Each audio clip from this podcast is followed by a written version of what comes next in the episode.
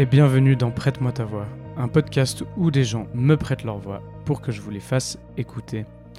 C'est l'été, les amis. C'est l'été, c'est les vacances, c'est le moment euh, pour beaucoup d'entre nous de se reposer un petit peu et euh, de laisser, euh, laisser le temps couler de manière un tout petit peu différente. Et cette semaine, la seule chose que j'ai à vous dire en préambule à cet épisode, c'est J'espère que vous pourrez toutes et tous profiter de cette période euh, pour prendre un peu de recul, pour euh, rester un petit peu tranquille, euh, pour vous reposer surtout, pour vous reposer le corps, mais pour vous reposer la tête et le cœur aussi, parce que je pense que c'est très très très important. Et moi aussi, je vais prendre quelques petites vacances. Ce qui est super, c'est que j'ai pu vous préparer deux épisodes qui vont pouvoir sortir pendant le courant de l'été dont celui d'aujourd'hui qui est l'épisode numéro 10. Quel milestone les amis, on est arrivé à 10. Je suis extrêmement fier euh, d'en être là. Euh, et je suis aussi toujours euh, très content de tous les retours que je reçois sur ces podcasts. Et j'espère que cet épisode vous plaira. Moi, j'ai beaucoup apprécié la conversation que j'ai eue avec Stéphanie. Stéphanie, on ne se connaît pas. C'est la sœur d'une amie d'adolescence avec qui j'ai fait connaissance euh, via Instagram et qui m'a contacté pour me parler euh, de sa vie et de son parcours à, travers une maladie qu'elle a qui fait que son corps produit des tumeurs en gros qui parfois qui généralement en fait sont bénignes mais qui peuvent aussi être dangereuses.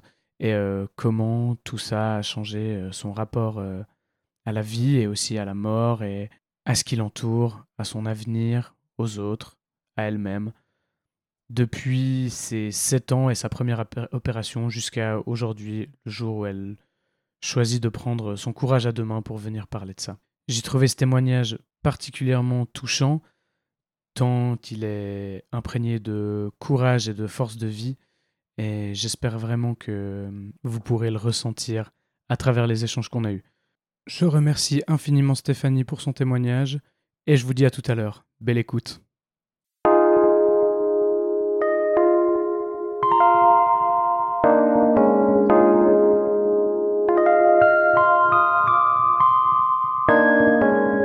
De base, j'étais un peu une enfant en bonne santé. Hein, mes parents, qui sont, qui sont les deux médecins, ils aimaient bien m'emmener chez le docteur quand même une fois par année, chez l'ophtalmo une fois par année, pour, pour être sûr que tout va bien et des choses comme ça. Donc on avait quand même un suivi médical assez, euh, assez régulier. Et, euh, de mes souvenirs, vraiment, j'ai eu ce rendez-vous chez l'ophtalmo un peu qui était, qui était particulier parce que j'ai été chez l'ophtalmo et ça s'est pas vraiment passé comme d'habitude en fait. J'ai vu la, première doctoresse qui me suivait normalement.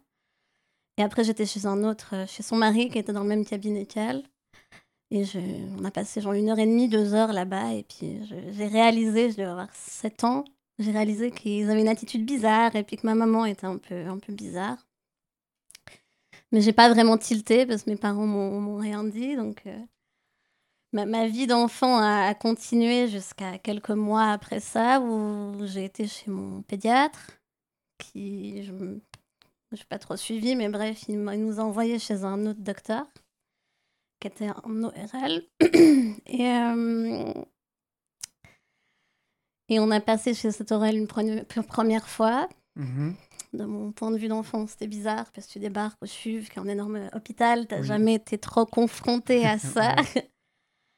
Et euh, je me rappelle avoir passé de, de longues heures vraiment dans, dans ces bureaux de médecins sans, sans trop savoir pourquoi et comment. Mes parents m'ont assez protégée à ce moment-là et que je savais pas trop ce qu'on faisait là.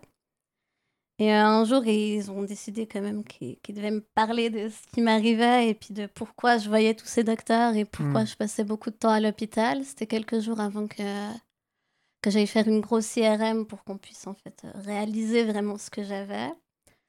Et donc, ils m'ont expliqué qu'en fait, j'avais une tumeur dans le voile du palais qui était en train de, de grandir Hmm. et qu'on allait devoir euh, enlever parce que sinon ben, ça allait trop grandir et puis j'allais plus pouvoir m'alimenter ou respirer des choses comme ça.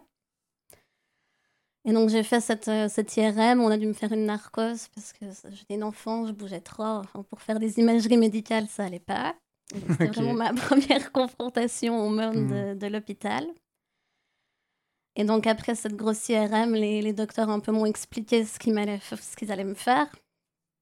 Et donc en fait, ils m'ont expliqué qu'on allait devoir enlever la tumeur qui était dans mon palais parce qu'elle était trop grosse. Mm. Et qu'on allait la remplacer par un lambeau de peau qui était sur mon bras, avec une veine et une artère pour un peu nourrir cette, euh, cette tumeur, enfin cette, euh, ce nouveau lambeau de peau. Ok. Et qu'on allait reprendre de la peau dans mon pli de laine pour la mettre sur mon bras. Ok. Une grosse opération. Et, euh, et du coup, on arrive au 4 juin dans cette histoire, parce que mes parents m'ont annoncé que j'allais me faire opérer, et puis que moi, ça me faisait un peu peur, parce que j'allais devoir partir de la maison. Enfin, Mhm. On arrive au 4 juin, où en fait, ma prof de classe avait avancé la fête de fin d'année pour que je puisse quand même profiter de la dernière fête de classe avant de me faire opérer.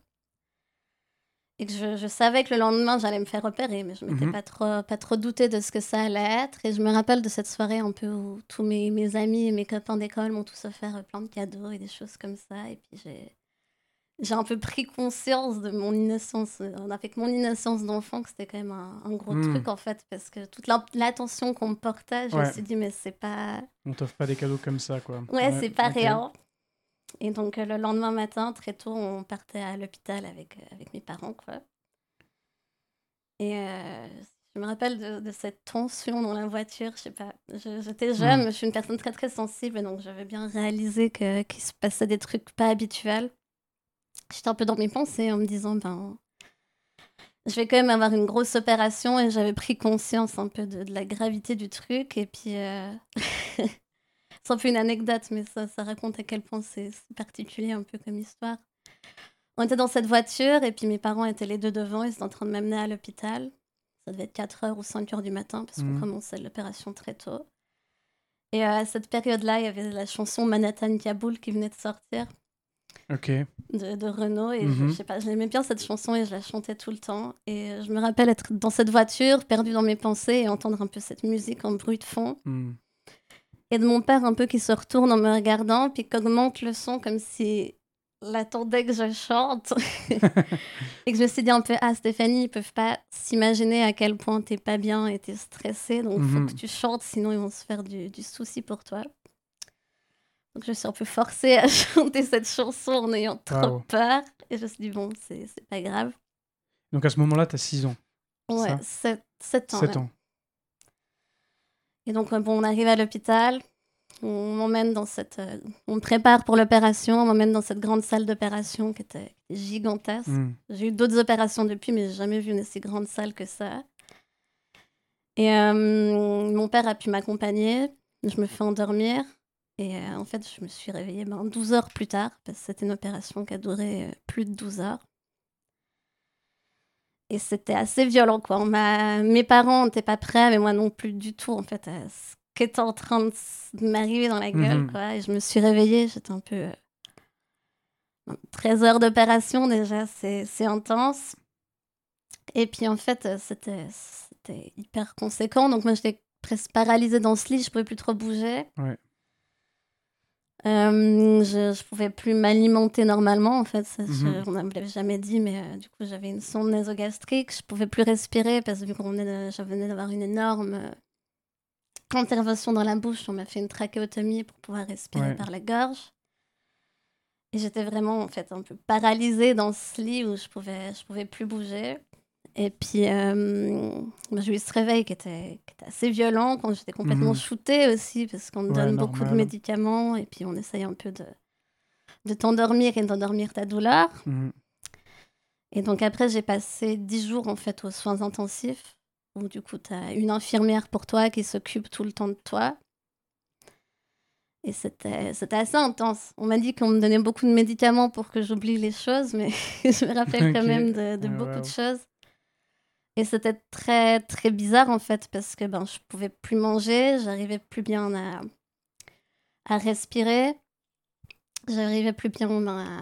Je pouvais plus bouger, quoi. J'étais vraiment Mhm. paralysée dans ce lit, je pouvais pas parler et m'exprimer, donc c'était très très frustrant, parce qu'il y a plein de choses que je voulais dire. En plus, j'étais une enfant qui adorait parler, donc... euh, Ouais. c'était c'était assez dur parce que j'essayais de poser des questions, bien de demander des choses, mais je... on m'avait un peu enlevé ce- ce- cette faculté. Quoi. Ma mère, elle avait amené des, des stylos, mais j'arrivais pas bien à écrire aussi, donc euh, c'était un peu.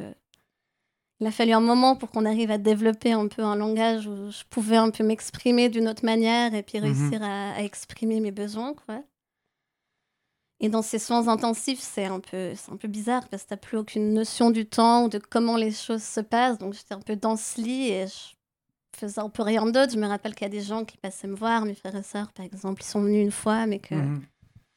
c'était aussi hyper intense comme moment parce que je voyais bien qu'ils étaient un peu choqués et puis interloqués, puis que personne n'était vraiment prêt dans notre famille, je pense, à, à vivre ça. quoi. Mhm. C'était assez, assez violent. Donc j'ai passé ouais, une, ouais, une- une semaine, dix jours dans, dans ces soins intensifs où j'essayais un peu de survivre, Ouais. dire, quoi. Et, euh, et après, on m'a monté aux soins continus. Donc là, c'est des une unité de soins où tu as besoin de moins d'attention. En fait, Mhm. tu as, déjà un peu progressé dans ta guérison. Et donc, euh, c'est un peu là qu'a commencé aussi toute la, la rééducation dont j'avais besoin. Puis c'est un peu là que j'ai recommencé à être un peu plus éveillée, d'être un peu moins sous, sous médicaments et de comprendre un peu, un peu plus ce qui se passait en Ouais. fait. Et là, j'ai passé, je pense, un mois et demi aux soins continus à petit à petit récupérer en fait, parce que j'ai dû réapprendre d'abord ma, ma bouche a dû désenfler pour que je puisse enfin refermer la bouche, parce qu'avant, Mhm. on devait m'humidifier la bouche constamment. J'avais enfin, j'avais tout un système pour pouvoir un peu garder mes fonctions vitales, on va dire. Ouais. J'ai dû réapprendre petit à petit à avaler parce qu'en fait, on m'avait changé toute la physionomie de l'intérieur de ma bouche. Donc, euh, je faisais de la physio pour réapprendre à juste ce geste qui paraît normal, mais Mhm. pendant plusieurs euh, semaines, j'arrivais même plus à avaler ma salive en fait. Parce que c'était. Tu... Il y a tout qui avait changé. Mhm. J'ai dû aussi, ben, tu passes deux, trois semaines au lit sans bouger. Je, je me rappelle aussi ces premières fois où je me suis levée, j'arrivais plus à marcher. Enfin, c'était très bizarre. Mais j'ai eu de la chance dans ma guérison, parce que disons que j'ai très vite, très, très vite récupéré et puis j'ai très vite euh, repris un peu le, le cours de ma vie presque normale, quoi, tout en, Mhm. en restant longtemps à l'hôpital. Les gens venaient, les amis de ma famille venaient beaucoup me voir, mes grands-parents aussi, mes frères et sœurs aussi, une fois que j'étais passée aux soins continus, je me rappelle qu'ils venaient souvent. Mes amis, je voulais pas trop qu'ils viennent parce que j'avais un peu cette, euh, cette honte, je sais pas, je, Mhm. je voulais un peu les protéger et puis je voulais pas qu'ils me voyaient comme ça et puis ça, Mhm. me, ça me paniquait donc euh, je sélectionnais beaucoup les gens qui venaient me voir en fait. Et, euh, et ouais, du coup, après, je, je suis passée en chambre quelques jours et en fait, Mhm. je suis finalement sortie de l'hôpital après deux mois, deux mois et demi. Ouais. Mais c'était Toutes, pas. toutes les vacances d'été à l'hosto, quoi. Ouais, exact. Incroyable. Et je suis sortie de cet hôpital, j'avais toujours ma sonde nasogastrique parce que je Mhm. pouvais toujours pas vraiment m'alimenter normalement. Et ça, j'ai gardé jusqu'au au mois de septembre, je crois, ou octobre. J'ai commencé enfin à peu près à remanger normalement, mais je pense que depuis mon opération, il m'a fallu presque plus d'une année à pouvoir vraiment avaler normalement et manger ce que je voulais. quoi. C'était toujours Ouais. un moment un peu euh, compliqué et d'angoisse parce que ça me faisait mal, parce que ça marchait pas toujours. Enfin, c'était assez, euh, assez terrible. Hmm. Et on m'a laissé, je pense, une année et demie, deux ans tranquille où j'allais chez le docteur, mais euh, c'est juste des contrôles de routine. Et en fait, ben, c'était une grosse opération, donc les, problèmes continuent, hein, vu qu'on a changé toute la physionomie de ma bouche, en fait. J'avais plus ce passage entre le nez et la bouche comme une personne normale, et donc j'arrivais plus du tout à respirer par le nez. Donc ça, c'est le, problème d'après que mes médecins ont décidé d'adresser, parce qu'il fallait quand même que je retrouve un peu une vie normale. Et donc j'ai mmh. eu plusieurs opérations étalées sur plusieurs années pour qu'on trouve en fait le, vu que j'avais plus qu'un petit trou entre le nez et la bouche et plus un passage mhm. comme les gens normalement, on devait l'agrandir petit à petit et trouver un peu le, le bon équilibre. Donc à chaque fois, c'était une nouvelle opération. Et puis pendant une semaine, tu dois essayer de t'en remettre, deux semaines pour. Euh, mhm. C'est toujours quand même euh, assez intense. Et en parallèle de ça, ben, vu que, je sais pas, on a changé la physionomie de ma bouche, j'ai commencé à faire des apnées du sommeil. Mhm. Donc en parallèle de ça, je voyais des, médecins et j'avais un CPAP la nuit pour pouvoir bien respirer. Et en gros, ces suites opératoires ont duré à peu près 10 ans jusqu'à que je rentre au gymnase. Donc en 2000... ouais, 10 ans, 2012, 2013. Ok. Où chaque été, presque, on me disait Ah, t'en fais pas, Stéphanie, c'est la dernière opération, euh, faut être forte. Et puis, ben, hmm. t'as pas trop le choix, quoi, hmm. tu, tu les fais. Et euh, c'était en été avant de rentrer au gymnase, je crois, où j'ai toujours suis retournée chez l'ophtalmologue. Mhm. et, euh, et euh, je sais pas, j'avais un problème d'yeux et mes parents m'ont dit Bon, Stéphanie, on va te refaire une IRM parce qu'il y a quelque chose de bizarre. Et c'est là que j'ai un peu posé la question Mais pourquoi est-ce qu'on veut me faire une IRM aux yeux et dans le cerveau si j'ai eu une tumeur dans la bouche? Je devais avoir 14 ans à ce moment-là. Mhm. Et mes parents m'ont dit Ah, mais parce qu'en fait, euh, on t'a pas tout dit, mais que as, la tumeur que tu as eue dans la bouche, en fait, c'est dû à une maladie hmm. qui s'appelle la neurofibromatose. Et c'est une maladie qui fait que tu as tendance à développer un peu des tumeurs partout dans ton corps. Parfois, c'est juste des tumeurs euh, surcutanées, donc des petites bosses sur ta peau, mais mhm. tu en as une dans la bouche. Et puis, on doit s'assurer que, vu que tu as un problème aux yeux en ce moment, c'est pas, c'est pas une tumeur. Quoi. Ok. Et ils m'ont un peu lâché ça un soir alors qu'on allait se coucher. Et puis, euh, ils m'ont laissé un peu toute seule avec ce, gros truc. Mhm. Et euh, c'était un timing un peu particulier parce que quelques semaines après, je me refaisais opérer. Parce que, à cause de mon CPAP, ma... donc le CPAP, c'est une machine pour respirer pendant la mhm. nuit si tu fais de l'apnée. Ma mâchoire supérieure avait un peu arrêté de grandir et donc on a dû me, me scier tout l'os de la mâchoire pour la réavancer. Ok. Et pour que. Bon, sinon, j'avais pas une, une bouche qui fonctionnait bien, une mâchoire qui fonctionnait bien. Mhm. Et ça, c'était quelques semaines avant que je commence le gymnase, une semaine avant. Et euh, du coup, ben, j'ai eu cette opération et en plus cette nouvelle de mes parents qui était, qui méga. C'était, quand même une, une, euh, opération assez conséquente et tous mes médecins me disaient Ah, mais Stéphanie, tu peux commencer le gymnase plus tard, on te fait une excuse et tout. Puis moi, j'ai dit Non, je veux pas, je veux, je veux être une enfant normale et puis commencer le gymnase à l'heure. Enfin. Donc j'ai eu un début de gymnase assez chaotique, je dois dire, hmm. parce que ben, mes, mon premier mois de gymnase, je fonctionnais à 4 dafalgan, euh, 1 gramme par jour. Enfin, j'étais mhm. complètement shootée et un peu ailleurs. J'avais trop trop mal. Pourtant, mhm. j'en ai vu des vénères, mais ça, je dois dire que c'était une opération qui a fait très très mal. Et en parallèle de ça, en fait, on venait de m'apprendre que j'avais cette maladie. Et mes parents m'ont un peu lâché ça sur les épaules. Et comme euh, toute personne qui se respecte, je me suis dit, ben, je vais aller voir ce que c'est sur Internet. Bien sûr. ce que j'aurais pas dû trop faire, parce que je pense pendant, pendant plusieurs mois. En fait, il y a deux sortes de neurofibromatose. Et il y en a une qui te fait des, tumeurs au cerveau et tu as beaucoup de chances de décéder très tôt. Mhm. Et tu en as une autre qui est un peu moins, moins violente et qui développe d'autres sortes de tumeurs. Et pendant plusieurs mois, j'ai cru euh, que j'allais mourir euh, avant mes 30 ans, donc hmm. c'était c'était assez violent. Et je n'osais pas trop en parler à mes parents, en fait. J'étais un peu seule face à ça. Et puis en plus, ce début de gymnase chaotique, enfin, c'était. C'était assez hmm. terrible. Et donc, euh, donc voilà, j'ai un peu enterré tout ça jusqu'au jour où je me dis, mais en fait, je peux, je peux plus, j'ai besoin de savoir ce que j'ai vraiment. Donc je suis retournée vers eux un peu, essayant de discuter. Mais euh, j'ai assez vite compris que pour eux, c'était toujours un, un sujet assez compliqué parce qu'ils ont très mal vécu cette période. Enfin, toute ma famille a très mal vécu cette période. Mhm. Et puis, euh, j'ai assez vite réalisé en étant plus grande et en ayant pris un peu, un peu de l'âge et de la maturité que ouais, c'était un sujet très très tabou et qu'à chaque fois que je venais leur en parler, leur en poser des questions, c'était très compliqué en fait et très... qui fuyait un peu le sujet et puis... Hmm.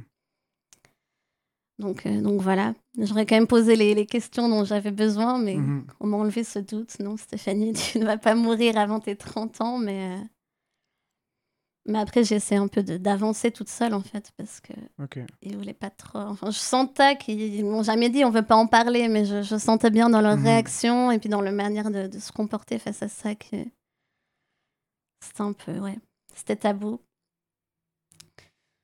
Donc, euh, ouais, voilà. C'est en discutant après de temps en temps avec eux, c'est ça qui est assez, assez violent, puis qui me replonge à chaque fois dedans, c'est que j'apprends de nouvelles choses face à, tout ce parcours médical, en fait, et que par exemple, il y a quelques années, j'en ai reparlé avec eux, puis ils m'ont dit Ah, mais euh, tu te rappelles avoir fait tout ce tour des, médecins, mais nous, pendant plusieurs mois, on a pensé que, que tu étais condamné, quoi, qu'ils n'allaient jamais pouvoir t'opérer, et puis que que tu qu'on ne savait pas quoi faire quand on hésitait à tous démissionner et puis partir faire un tour du monde ou profiter à profiter de la vie quoi enfin c'est des choses que tu apprends après coup et qui sont quand même assez euh, mmh assez violentes Ouais, qui se passait autour de toi en plus. Ouais, euh, exactement. Et qu'on un peu, ben, certes, sorti de ça pour me protéger, mais mhm. c'est énorme, quoi. J'ai aussi appris, par exemple, que, que mon docteur, mais il a aussi protégé mes parents. Mes parents l'ont appris après mon opération aussi, mais que l'opération que le docteur m'avait fait, l'intervention, en fait, il l'avait déjà faite chez un adulte. Et par exemple, l'adulte qui l'avait opéré n'avait jamais retrouvé l'usage de la parole ou pu s'alimenter normalement. Mhm. Donc, c'est des trucs que tu dis, ben, il prenait un gros risque parce que certes, j'ai un enfant et je guérissais mieux, mais il savait pas, pas du tout comment moi j'allais évoluer. Et que c'est des choses que tu apprends après coup, puis tu essaies déjà d'avancer toi-même avec toute cette histoire. Et en fait, à chaque fois, on t'en rajoute des, des, nouvelles couches. Et donc, c'est. C'est assez violent, quoi. Parce que encore maintenant, j'ai du mal à, à complètement euh, faire la paix avec cette histoire et puis hmm. à, complètement me sortir de ça, quoi. Parce que chaque, euh, chaque année, j'ai l'impression que j'apprends quelque chose de nouveau. Et puis, hmm. euh, puis ouais, ben justement, justement ben, après, j'ai su que j'avais cette maladie. Et euh, ça fait quelques temps maintenant que j'essaie de trouver un docteur en fait qui peut me suivre parce que quand même j'ai des chances de refaire des tumeurs vu que j'en ai déjà faites. Ouais. Et c'est une maladie qui est quand même assez rare donc c'est très compliqué de trouver quelqu'un qui peut vraiment te soigner.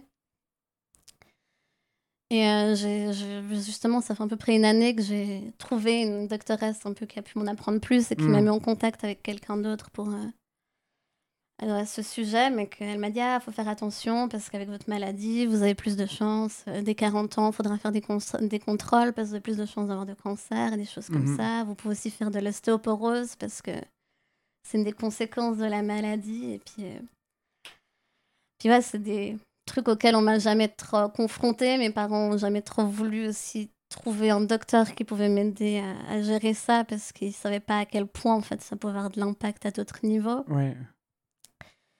Et donc, euh, donc je, j'attends là qu'un, spécialiste me, contacte. Je sais qu'il doit, doit, le faire, mais c'est vrai que, bon, par exemple, l'ostéoporose, je sais que j'en ai fait, parce enfin, j'en fais, parce que il y a quelques...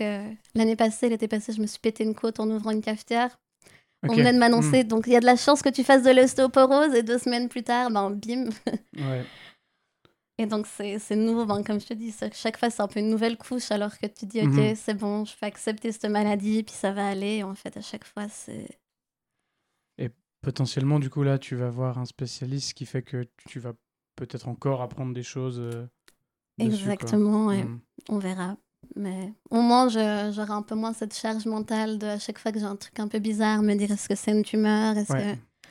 J'essaie quand même d'être à, l'écoute de mon corps et puis de, de, voir ce qui se passe en moi, mais c'est que c'est mhm. un peu une charge mentale constante de se dire euh, est-ce que je passe à côté de quelque chose et puis est-ce qu'il y a une tumeur qui est en train de, grandir en moi et que, que mhm. je ne vois pas quoi. Donc c'est assez. C'est fou. Qu'est-ce que ça. Qu'est-ce que ça fait dans le, dans le rapport que tu as avec ton corps? Euh, C'est assez compliqué, je crois. J'ai une partie de moi qui a un, beaucoup, un gros problème de rapport avec mon corps. Parce que j'ai du mal justement à lui faire confiance, je crois, et à complètement, complètement l'accepter parce qu'il m'a un peu trahi en quelque sorte, j'ai l'impression, en, développant ces, ces, tumeurs. Et de l'autre, ben justement, j'essaie d'en prendre soin et de, de mhm. l'aimer malgré ça, mais c'est vrai que c'est complexe. Euh, et, c'est une maladie qui est rare? Euh, c'est assez rare. Après, ça reste commun pour une maladie rare, mais c'est considéré comme une maladie rare. ouais. Bah pour, enfin, j'imagine pour, euh, enfin, que ça te prenne autant de temps de trouver quelqu'un aussi qui mhm. peut, ouais, qui peut faire un suivi. ça veut dire que c'est pas trop commun non plus, quoi. Ouais, c'est le genre de maladie en fait qui peut tout faire comme rien faire. Il y a des gens mm. qui ont aussi cette maladie et qui n'ont jamais eu de tumeur et puis qui vivent une vie normale sans même savoir qu'ils sont atteints par cette maladie. Et puis d'autres qui ont, moins, de, moins de chance. Quoi. Et donc là, tu n'as pas, eu, pas re-eu de tumeur depuis la, la première euh, J'en ai des petites un euh, peu partout, mais c'est sur la peau, c'est cutané, donc c'est pas c'est rien de trop grave, c'est juste esthétique. J'en ai fait enlever ou deux parce qu'elle me dérangeait esthétiquement, mais c'est pas. C'est pas euh, gros comme j'ai eu dans le passé. Et c'est pas dangereux pour ta vie, quoi. Non. Ok. Et tu as, as, pas mal parlé de, du gymnase et de l'adolescence. Je me demandais quel impact tout ça avait eu dans. C'est un peu la période où on se construit beaucoup, quoi. Mm euh, socialement et puis euh, juste un peu là, quand on cherche un peu notre identité. Tu penses avec du recul, avec un peu de recul en tout cas, quel impact ça a pu avoir euh, à ce moment-là sur ces choses-là? Je sais que ça a eu un très gros impact parce que c'est vrai que ma première année de gymnase, je n'arrivais pas à me faire des potes, j'étais trop mal avec, avec toute cette histoire en fait parce que bah, j'essayais un peu de, de, gérer ce que je venais d'apprendre j'ai hmm. passé dix ans à me dire, bon, c'est qu'une tumeur, ça va passer. Puis en fait, on me dit, non, non, c'est pas qu'une tumeur, c'est c'est une maladie. Et donc, je me rappelle que ma première année de gymnase, ouais, j'avais un peu ce fardeau qu'avec moi. Et que j'étais dans un tout nouveau groupe social, en fait. Tous mes amis étaient un peu allés dans d'autres gymnases de mon école. Et donc, j'étais un peu, seule face à ça. Et que je savais pas, pas quoi faire. J'ai eu beaucoup de mal à, me réintégrer dans un nouveau groupe, puis à me faire hmm. des potes. Et puis, euh, il m'a fallu les trois ans de gymnase pour oser en parler à une personne en disant au cas où j'ai ça et puis je sais pas quoi faire avec ces informations mhm. et euh, c'était très très compliqué dans mon développement. Et euh, est-ce que ça a aidé de pouvoir parler à, à cette personne-là justement? Oui, je pense quand même. Après, c'est vrai que je, on a tellement peu parlé dans ma famille et puis mhm. qu'on a un peu voulu mettre ça sous le tapis en disant c'est passé, maintenant ça va mieux. Puis on a un peu ouais. balayé ça, c'est vrai que je sais pas, c'est assez ambigu parce qu'il y a une côté de moi qui, aurait envie d'en parler et puis de dire ah ben il m'est arrivé ça, puis que j'aimerais pouvoir en être fière et faire un peu c'est bon, j'ai battu et combattu ça et l'autre partie de moi qui, qui, le normalise en fait puis que je me dis ben c'est rien de grave et puis mhm. j'aurais même pas besoin d'en parler parce que c'est banal et du coup c'est un rapport assez ambigu face à cette histoire où j'ai deux attitudes totalement opposées et puis qui, qui se contredisent contredisent un peu ok mais aujourd'hui par exemple les gens dont tu es proche peut-être est-ce que tu en parles avec eux? J'essaye de plus en plus, mais ça reste, ça reste compliqué parce que c'est des gens, mes, mes potes proches, maintenant fait un moment que je les connais. Mmh Et que je sais pas, je ne verrai, je verrai pas. Parfois, je vois pas comment l'amener en fait, parce qu'ils mmh savent que j'ai eu une opération, mais ils savent pas tout ce qu'il y, a, qu'il y a eu derrière, quoi. Et puis, euh, que ça reste un peu compliqué à amener pour moi et dire au cas où. en fait. Mais j'essaie de le faire de, de, plus en plus et c'est vrai que ça, ça aide un peu de, de savoir qu'ils sont au courant, effectivement. Et donc, tu, toi, tu, dis, tu penses qu'il y a un lien entre le fait que quand tu étais enfant et jeune, euh, dans ta famille, c'était une forme de tabou? Est-ce qu'il y a un lien avec ça et le fait qu'aujourd'hui, c'est difficile pour toi d'en parler ou...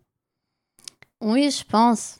Je pense parce mmh que c'est un peu c'était un tabou, mais aussi on l'a, je sais pas, ça, ça, faisait partie de nos vies, mais que c'était juste une étape dans la vie, un peu comme un anniversaire, et mhm. puis que du coup, ouais, c'est un truc qu'on n'a jamais vraiment reparlé en fait. On ne s'est jamais assis autour d'une table et dire bon, ok, on a eu cette période qui a, explosé notre famille. Ma maman, en fait, elle était tout le temps avec moi à l'hôpital. Donc mhm. mes frères et sœurs, ils ont vécu chez mes grands-parents pendant presque les, les deux mois où j'étais à l'hôpital parce qu'elle ne pouvait plus vraiment s'occuper d'eux. Et puis que c'est un peu.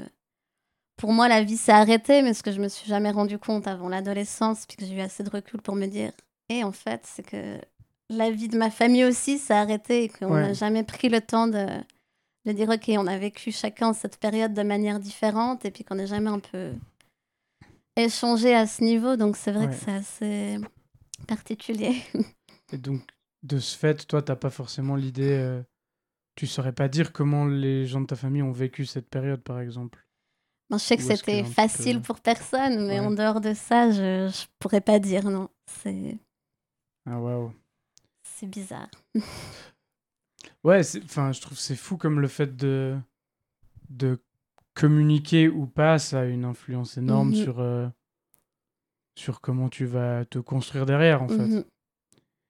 Et euh, là, si tu devais, euh, je sais pas, hein, faire un peu, un, un peu une photo aujourd'hui, genre, où est-ce que où est-ce que t'en es avec tout ça psychologiquement? C'est compliqué. Voilà, je vais une psy depuis, depuis 4 ans. Hmm. J'ai commencé à y la voir parce que j'avais des gros problèmes de, timidité et de confiance en moi. Et c'est compliqué parce que plus on démêle des choses, plus je réalise qu'il y a beaucoup de choses qui sont liées en fait à cette étape de ma vie. Ouais. Et je pensais pas à ce point parce que je voulais pas justement la diaboliser cette étape de ma vie parce qu'elle fait quand même partie de moi, puis elle m'a mhm. appris beaucoup de choses et puis elle m'a elle m'a rendue très forte. Mais c'est vrai que je pensais pas qu'elle avait eu à ce point des, des, impacts sur mon, sur mon développement, en fait. Et je réalise que plein de mes, mes insécurités, de mes réactions, en fait, c'était influencé par, euh, hmm. par tout ça. Et donc, c'est assez. Euh, c'est particulier, ouais. Qu'est-ce qui t'a donné l'impulsion de, de décider de finir par aller voir quelqu'un quand même? Donc, je réalisais que, que ma relation avec moi-même, donc j'étais très timide, j'avais, plein d'insécurités, ça avait des impacts pas que sociaux, mais que ça commençait à impacter aussi ma vie académique. J'avais loupé les PFL et je commençais l'université. Mmh et que dans tout ce que j'entreprenais, en fait, j'arrivais pas à me faire confiance et puis à, à, aller de l'avant, quoi. Puis me faire, ah ça va le faire. Et puis du coup, je me suis dit, mais ça peut plus en fait autant impacter ma vie, ça peut plus autant prendre une telle importance, hmm. ma timidité, ce manque de confiance, il faut que je fasse quelque chose. Ouais. Et que du coup, ben, j'ai décidé d'aller voir quelqu'un pour m'aider avec ça, et puis, puis voilà. Ah waouh. euh... Qu'est-ce que ça apporte? Plein de choses. non, c'est toujours très bénéfique, mais c'est que ça demande beaucoup de travail. Je pensais pas que, mmh que, ça demandait autant de travail personnel. Quand j'ai commencé à aller voir ma psy, je me suis dit, ah bah, ça, ça, va un peu se régler tout seul. Et j'ai vite compris que pas du tout. tu remues en fait les choses. Tu, tu remues les choses et puis tu dois faire tout un travail personnel pour, euh, pour euh, que ça, ça fonctionne. quoi. Mais ça m'aide un peu à adopter un nouveau point de vue sur énormément de choses. Et puis, mmh. je sais pas, tu te redécouvres un peu toi-même, puis tu apprends à reconstruire. En tout cas, moi, j'apprends à reconstruire ma, ma relation avec moi-même, avec euh, un peu un autre point de vue, parce que j'ai passé des années un peu à me répéter les mêmes choses, et puis en fait, euh, mmh. c'était pas forcément les, les, bonnes choses à se dire. Et puis.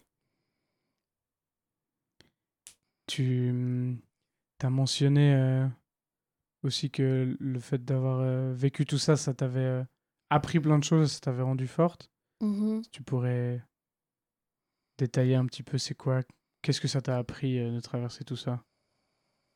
Je sais pas, j'ai un peu l'impression, je me dis que cette opération, c'est un peu mis m'enfant à, à, mon innocence d'enfant un peu peut-être trop tôt, parce mmh que j'avais 7 ans quand j'ai eu cette opération, 8 ans. Je suis plus très sûre, mais j'ai gagné un gain de maturité un peu d'un coup et que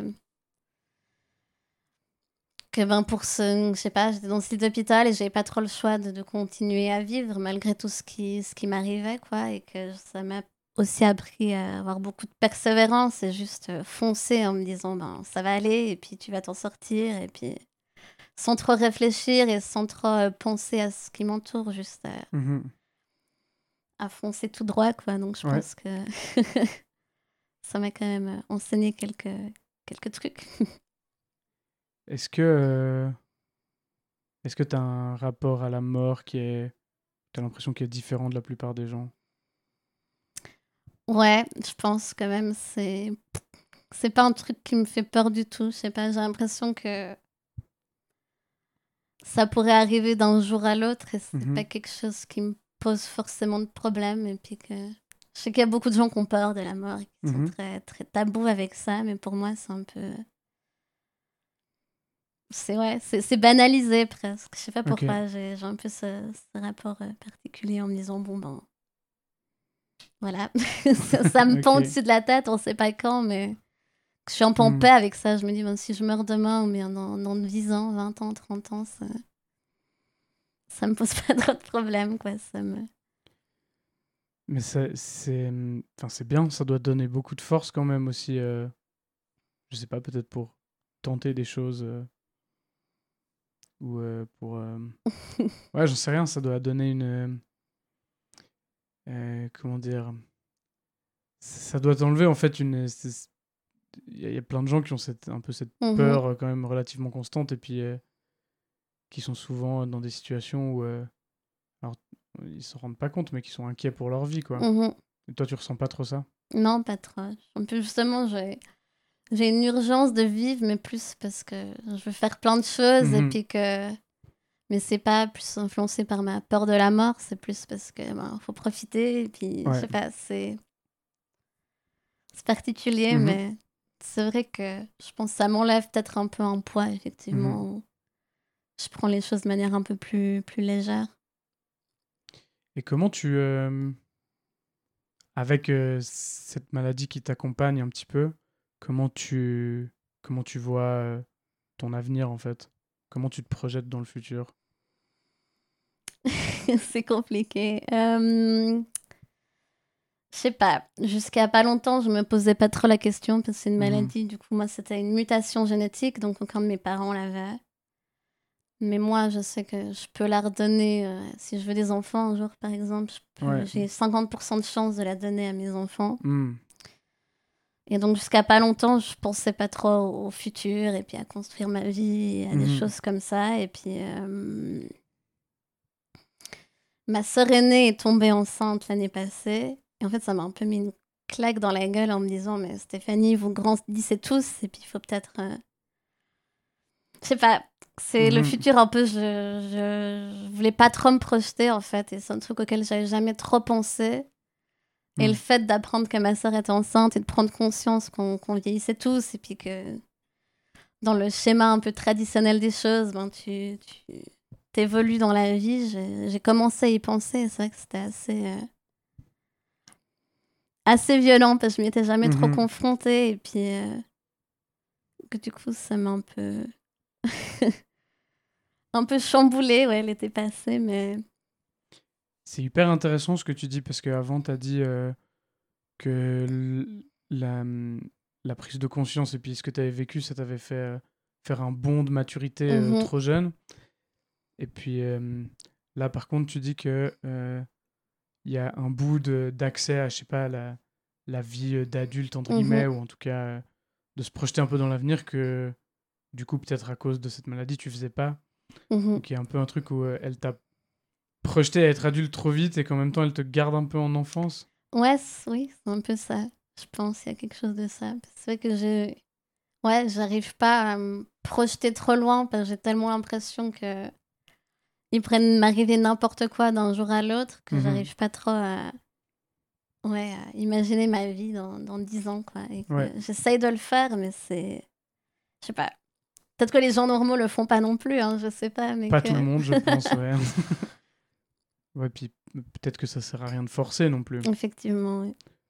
Euh, parce que par contre, de ce que j'en comprends, c'est que ça t'a donné une, une sacrée énergie dans l'instant présent, un peu du coup. De penser à l'avenir Non, juste euh, de, de vivre avec ça, quoi.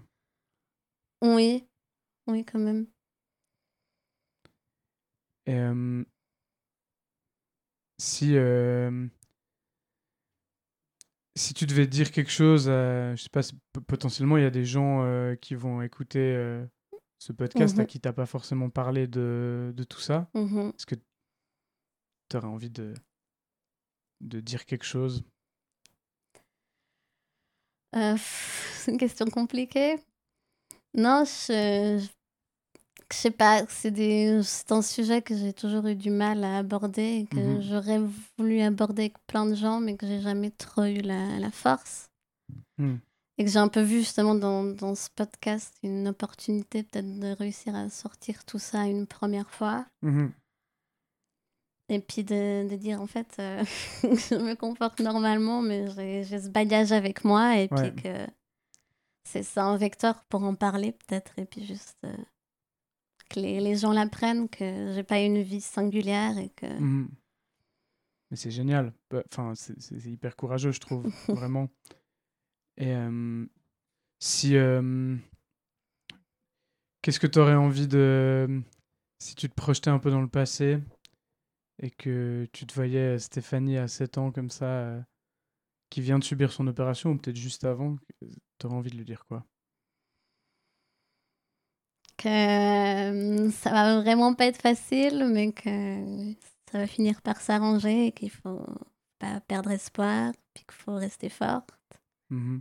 Et que tu as plein de gens qui t'aiment et qui t'entourent très bien et qu'il faut, faut s'appuyer là-dessus, quoi, parce que ça, ça, donne aussi une grande force.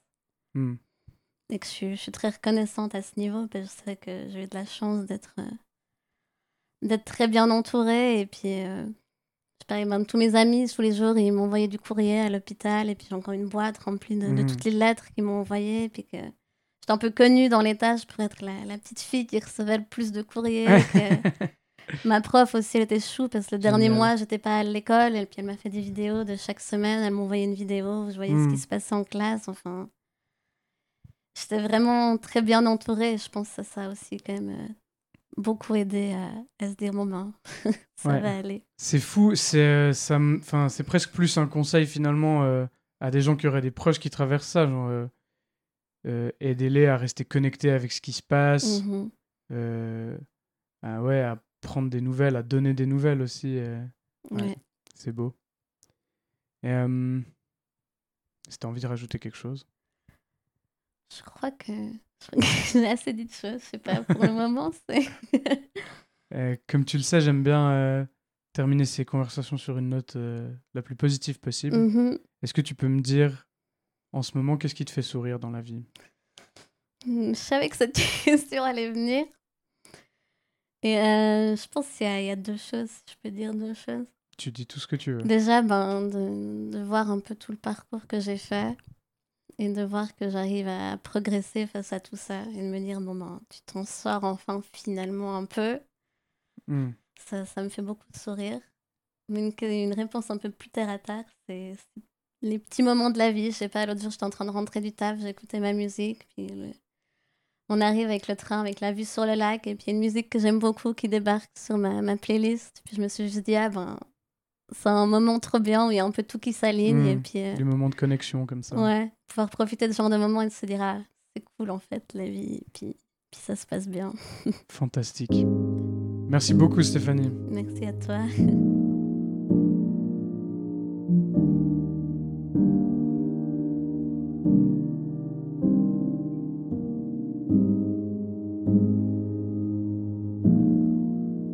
Prête-moi ta voix est un podcast enregistré, produit et réalisé par moi, Fred Rebaud.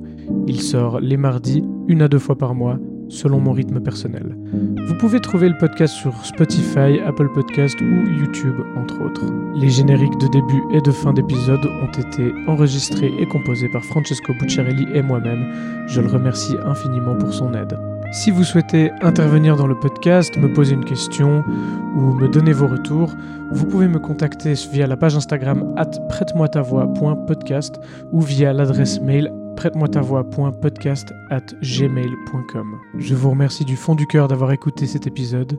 Prenez soin de vous, prenez soin des autres et à bientôt.